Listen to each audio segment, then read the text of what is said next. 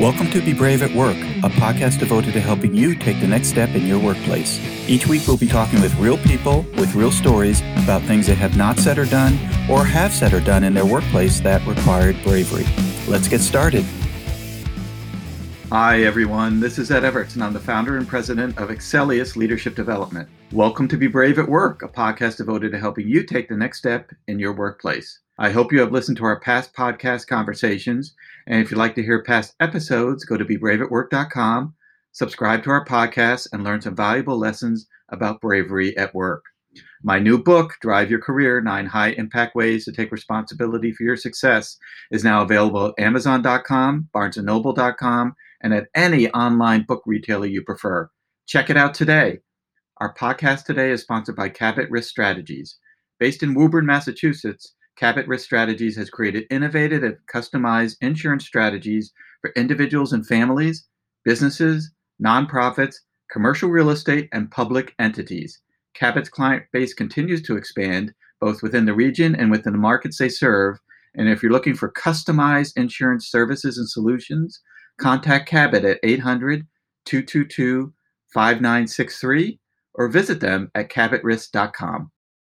I'm really excited to introduce our two guests today. That's right, I said two guests because this is the first time in the history of Be Brave at Work that we have two guests on together. Our first guest is Susanna Camp, who is a principal at Susanna.camp. She is a co author of a new book, The Entrepreneur's Faces How Makers, Visionaries, Outsiders Succeed.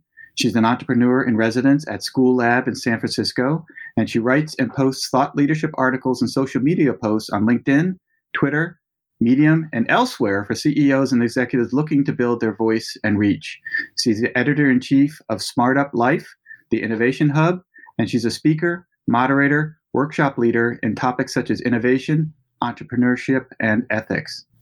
Jonathan Littman is an author, speaker, and teacher. Creativity, Innovation, and Applied Design is a graduate class he teaches for international students at the University of San Francisco. He is also an entrepreneur in residence with the Paris headquartered Global Consultancy Schoolab. And Jonathan is a keynote speaker in the US, Europe, China, Canada on subjects ranging from innovation to entrepreneurship and startups. Lastly, he's the winner of the New York Press Club Award and a recipient of the Peter Lisagor Award for Exemplary Leadership. Hello, Susanna and Jonathan. Hello, Ed. It's great to be here. Hi, Ed. Great to be on the show. Great. It is fantastic to have both of you here. And Susanna, let's start with you. I gave it a uh, mild effort to try to uh, educate people on your impressive background. But if you could tell us a little bit more about what you're doing today and really how you're currently interfacing with the marketplace. Sure. Let me uh, go back a little bit. Uh, yes, I have a, a, lot going on. I've been around a while. I was at Wired Magazine way back when we were building one of the first websites in the world in the dawn of the web. Uh, I was leading a team there building the community. So the threaded discussion boards and the chats and the events. It was really fun, very entrepreneurial. Uh, I was at Macworld magazine and PC World and some other publications. And then I took some time out from publishing to get a master's in education. I focused on policy and education. And I was working at a, a, a desk job, basically doing project management, tech project management. And I then found that there was sort of a renaissance happening in the tech world. And I, I decided to take some steps to get back into tech. I would take vacation days from work and go to tech conferences and kind of expand my network and started to write more about that. And John, Jonathan and I would write about innovation and entrepreneurship for our, website that was sort of fledgling back in 2015, smartup.life.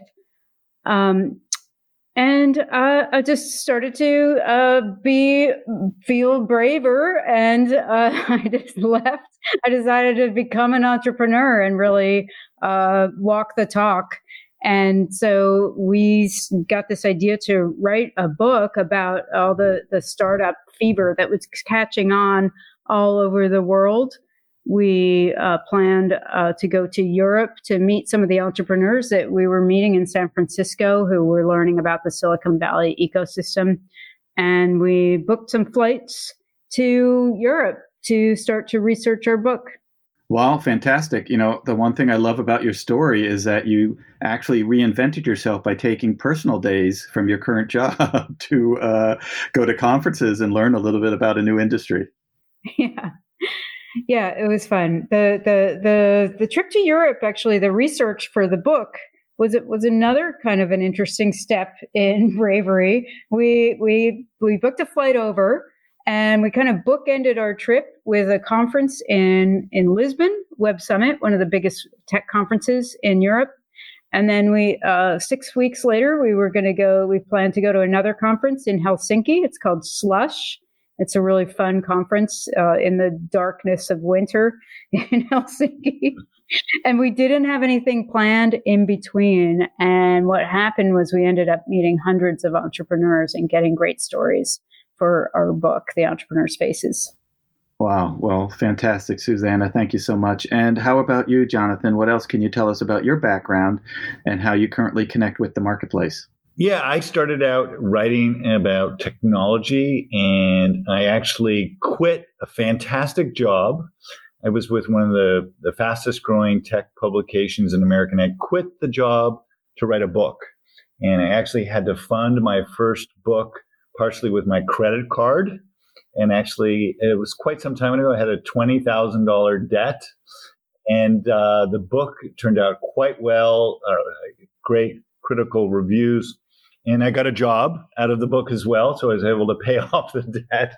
That was maybe my first brave thing. And I started writing books. And I wrote two major books about computer hackers uh, and that strangely led to me working with IDEO, which is one of the most innovative uh, companies in the world. And I wrote two major books that became international bestsellers with them uh, Art of Innovation, 10 Faces of Innovation.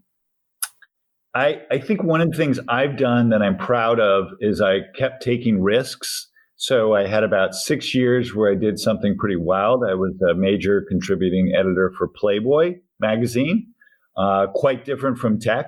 And I didn't write about sex. I wrote about sort of the edge of sports. And um, by the time we got to the time I almost met Susanna, uh, there was this huge shift taking place where the world was kind of moving from innovation, which was more about corporations, to this new word we're, we're talking about entrepreneurship and startups in San Francisco. And I took another little risk where I decided I wanted to teach and uh, had never taught before. And about 10 years ago, started teaching in international business schools and University of San Francisco. And this, in the events Susanna talked about, organically led to us wanting to write a book for this new person, the entrepreneur.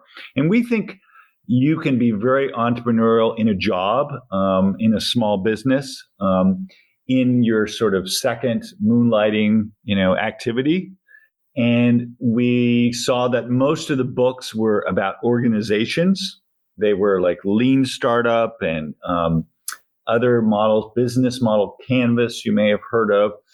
So we wanted to try to figure out whether there are types of entrepreneurs. And we found several of them in San Francisco. And as Susanna mentioned, we just kind of boldly went out to Europe and didn't have that many uh, appointments in advance and kind of made it happen as we went along. And so, what drove you to a European visit? Was a conference? Was there a collection there was, of entrepreneurs? There were so many European and, and Asian entrepreneurs coming to San Francisco. They would put on events. Uh, we would go to these, you know, afternoon or evening events. Um, I, because my university is very international, I was hosting innovation labs, and Susanna would assist me often with groups from all over Europe, uh, many from China, uh, South Korea. Um, so we were already sort of uh, one leg, you know, over the Atlantic already, and uh, we wanted more than just the San Francisco model of entrepreneurship. Yeah, there's been a, if I could just jump in, there's been a worldwide trend in entrepreneurship, and it's often at the the country level. Today the countries that are more innovative are investing in entrepreneurship, sponsoring accelerators and incubators and entrepreneurship programs, often for kids as young as high school age, uh, sometimes uh, sometimes younger, but more often high school, college. So they're really investing in changing the mindset of young professionals and trying to get young talent away from more static careers you know, when I think about the word entrepreneurship as an observer of that world, I have my own practice, so I don't consider myself, however, to be an entrepreneur. But when I observe entrepreneurship, one of the key words that comes to, I think, most people's mind is bravery, that they think that anybody who attempts to be an entrepreneur needs to show some degree of bravery. I'm wondering what your, your thoughts and reflections on that are. Well, we decided to call our book, you know, The Entrepreneur's Faces. And we did it because we think there are different ways to be brave and there are different kinds of talents. And we, we actually view all 10 of our characters. So we have 10 real people who went through what we call essentially sort of the, the entrepreneur's arc, who developed their idea, who got funding, who launched. And every single one of them had to be brave uh, multiple times. One of my favorite is this woman, uh, Karoli Hindriks. She's Estonian, um, amazing, tiny little country, super tech. She, her first funding meeting was, you know, the the angel investors in Estonia. They were, of course, all men, and she was the only woman uh, pitching, and they were nasty to her um, they didn't ask a single good question. And afterward, they ignored her and uh, paid attention to all the men. And she was quite down after this, but she had another meeting, and she had a meeting actually in Helsinki, which is just across the bay on a, on a fast ferry. And she realized she was going to be late to this investor meeting. And she started to think if I can't make this investor meeting, my company will never happen. She got off the ferry and started running, but realized she couldn't run fast enough in her boots. She tore off her boots and ran barefoot for two miles to a meeting with an investor in Helsinki, you know, was sweating.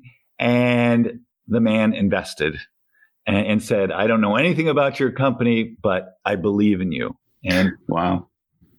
We found a lot of people who had moments like that in their story. Is she the athlete?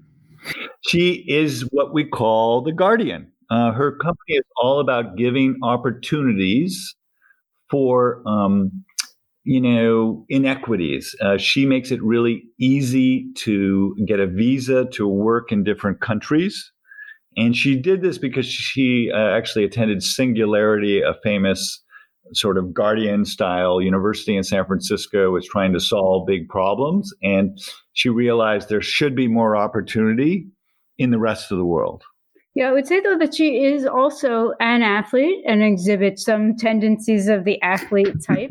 uh, she obviously runs, but but really she's kind of a mover and a doer, and uh, she does not stop for uh, obstacles. And so, um, I just a note on that when we designed this framework for the book, we wanted to make sure that it was holistic and that uh, people could be see in themselves more than one of the faces because it's it doesn't work as it wouldn't have worked as well if it were sort of mutually uh, exclusive um, binary model. Well, your book lists ten types or faces of entrepreneurs. And I'm wondering, do they all include some type of need to be brave at work? And are there any commonalities? Are there any common bravery behaviors or activities that most entrepreneurs need to show now and again in order to be successful? Sure, sure. Uh, well, uh, we do think of them all as brave. I think that one commonality is empathy they they need to sort of have some self awareness and uh, the ability to work well with others and have some emotional intelligence. But there's there's another type in there that we call the evangelist, which is a really important and somewhat universal type. This is the person who really knows how to tell a story well And uh, that can be either the story of the product, which they might be selling and pitching and, and winning people over on before it even exists. Uh, but they're also pitching uh, themselves and they're telling their story in a way, their creation story in a way that's compelling and makes others want to believe in them, whether that's investors or team members or or or us, for example, the reporters coming to learn about their story so that we can tell it to the world. And I would add, Ed, that they all had to overcome a failure and or you know people you know at quite senior levels who told them it wasn't possible. They couldn't do it. Um, one of our great stories is, is a fellow who actually is the evangelist. His name is Uwe Diegel we like his story even better because he made his big um, success at 52 and he tried to do crowdfunding for this wonderful new product and it was a colossal failure. And he jumped on a plane and he went to web summit the largest conference in europe um, in lisbon.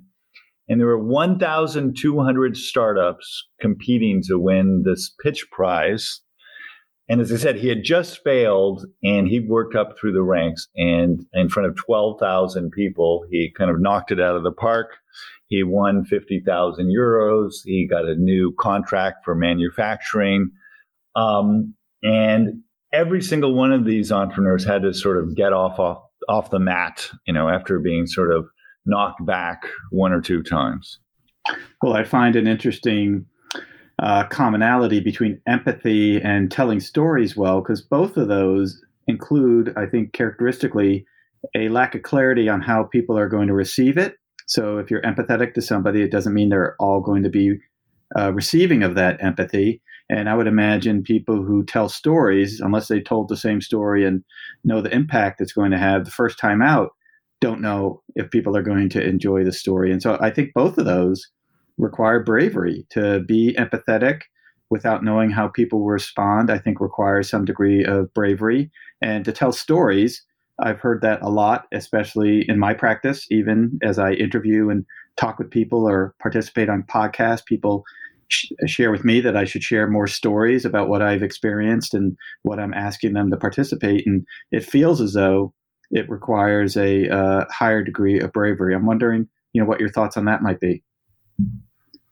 Well, you know, one of the things we, we find, I think this is a bit related, is that, you know, an entrepreneur may have a story for their company.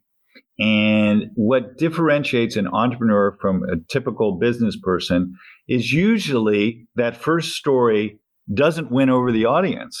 Um, and usually it fails in some degree. They don't get the customers they needed, they don't get the investment they needed. And what separates an, an entrepreneur is they change, they pivot, and that requires tremendous bravery. Uh, we one of our favorite stories is a guy we call the visionary, um, who is Finnish, and he kind of had a modest uh, plan uh, in life because he was a UX designer in Finland, and he could only go so far. And he had two or three huge failures, lost a, a million dollars in China, and then he decided that the place for his company to succeed was Palo Alto, California. He visited it one time. He had a gut feel. He knew there were companies there who might be clients. And he essentially told a white lie for a year that he lived there because the clients wouldn't hire him if he was just a visiting European. And he got some amazing new clients. And he took another chance by having startup clients who couldn't pay him very much. So it was another level of bravery because he wasn't earning very much income.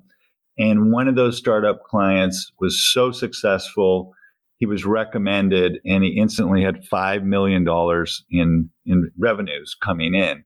So what we see is they'll tell an initial story or a second story and it'll fail and they have the guts and the wherewithal and the flexibility to come back with something new. Well, you've shared a couple of examples of what might be considered bravery in the workplace, the ability to be empathetic, to tell a story well. Are there any other words or phrases that either of you think of as it relates to demonstrating bravery in the workplace? So, what we find, uh, I would say here, is that you have to have character. I'd say that's a big thing. All of these individuals at various times, they had just tremendous character. And I believe character is part of bravery. One of our favorites is actually, we were talking earlier about the athlete. One of our favorites is, is a man in Santa Barbara who, uh, a little bit like Susanna, who told a story a moment ago about leaving her job, and I left my job. Well, well, Joel uh, Heath actually was fired um, from a fantastic job. He had a wife and young children, and he never saw this coming. And what he did is on his bathroom mirror that he shared with his wife, he wrote down ideas on, on the bathroom mirror and he had about five of them. And after a few months, he decided he was going to pursue one of them. He started creating this startup in the garage, just like the myth. and his startup uh, was a new way to work, actually. It's kind of like a surfboard balance board that is perfectly ergonomically designed so you can actually work standing up. And he had some early success in developing it. And then he had a huge setback, which was that his manufacturer overseas made a mistake. And so the actual product was going to be delivered late. And he had sold this on um, Indiegogo, and it was a tremendous uh, first offering. He got a half a million in orders, and he had to make this gut wrenching character decision. Did he, would he deliver two months late, or would he take a huge hit to his bottom line and deliver them essentially what were prototype models, which were higher quality and much more expensive for him. And he chose the character decision. He delivered these beautiful boards and lost about $100,000 when it really mattered. And, and we think that's what great entrepreneurs do. They choose character.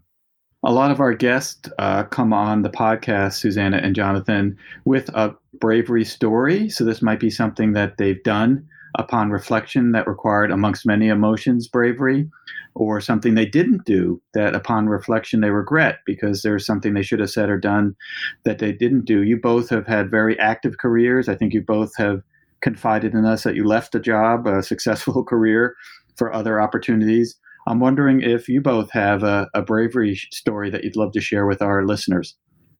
Uh, sure. Uh, I had an experience while we were writing this book, actually, when when we were at Web Summit and when we saw uh, Uwe Diegel step up onto that small stage to begin his pitching his his product for just not very many people because he hadn't quite advanced to the later rounds, and I had brought with me a little Sony recorder uh, to record uh, his the audio for that.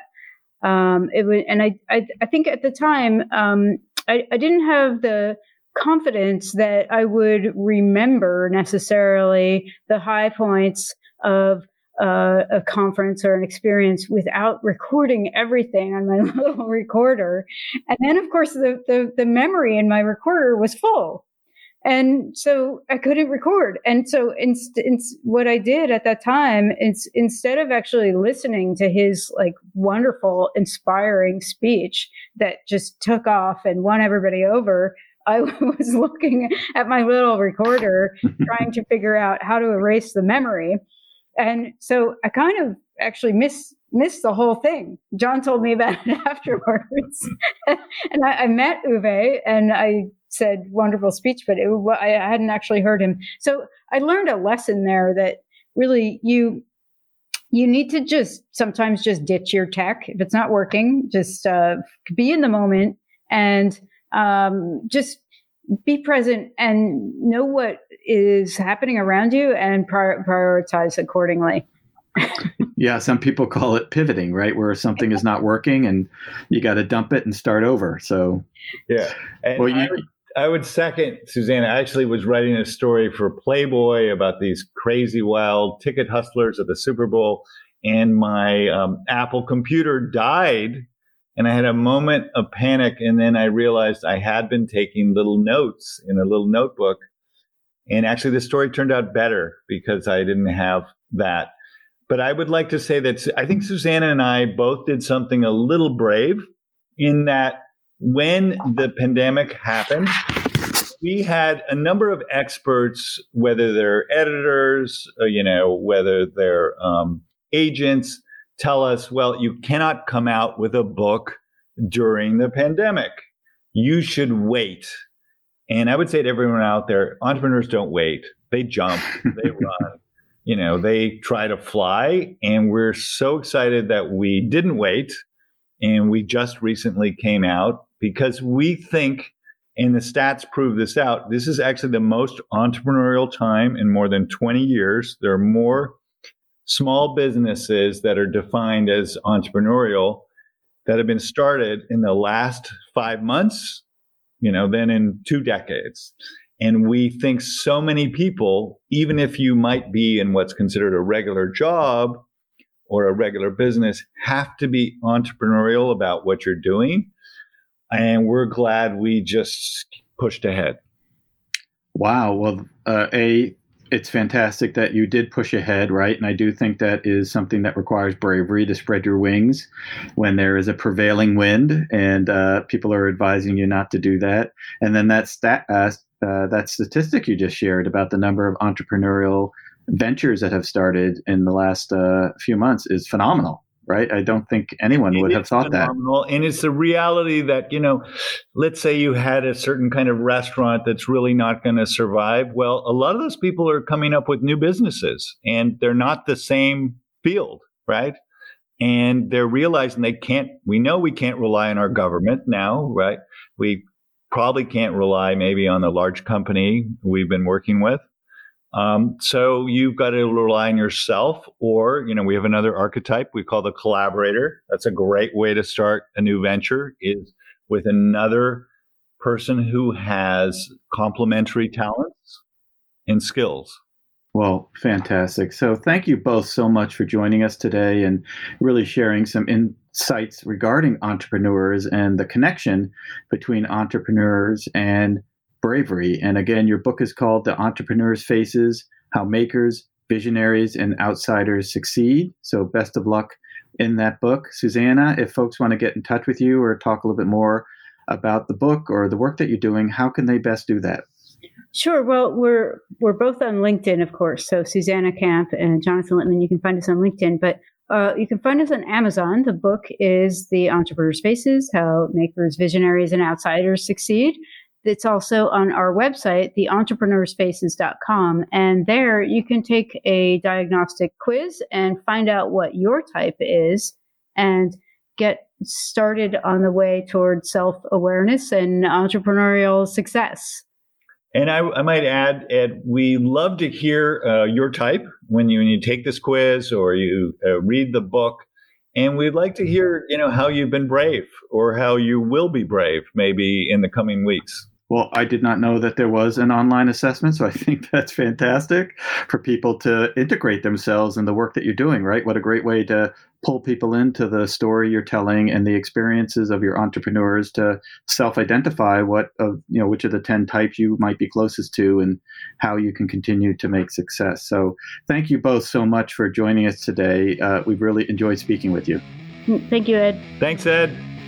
And to our listeners, thank you for joining us this week, and we hope you join us next week as we further explore being brave at work.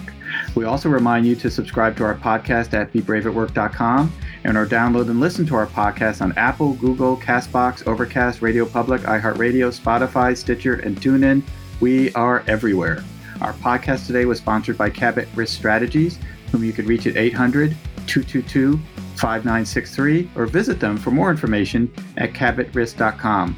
And a reminder to check out my new book, Drive Your Career Nine High Impact Ways to Take Responsibility for Your Own Success, which is available everywhere online. Do you have something to say yet are not saying it? Do you have something to do yet are not doing it? Now is the time to be brave at work. Have a great week.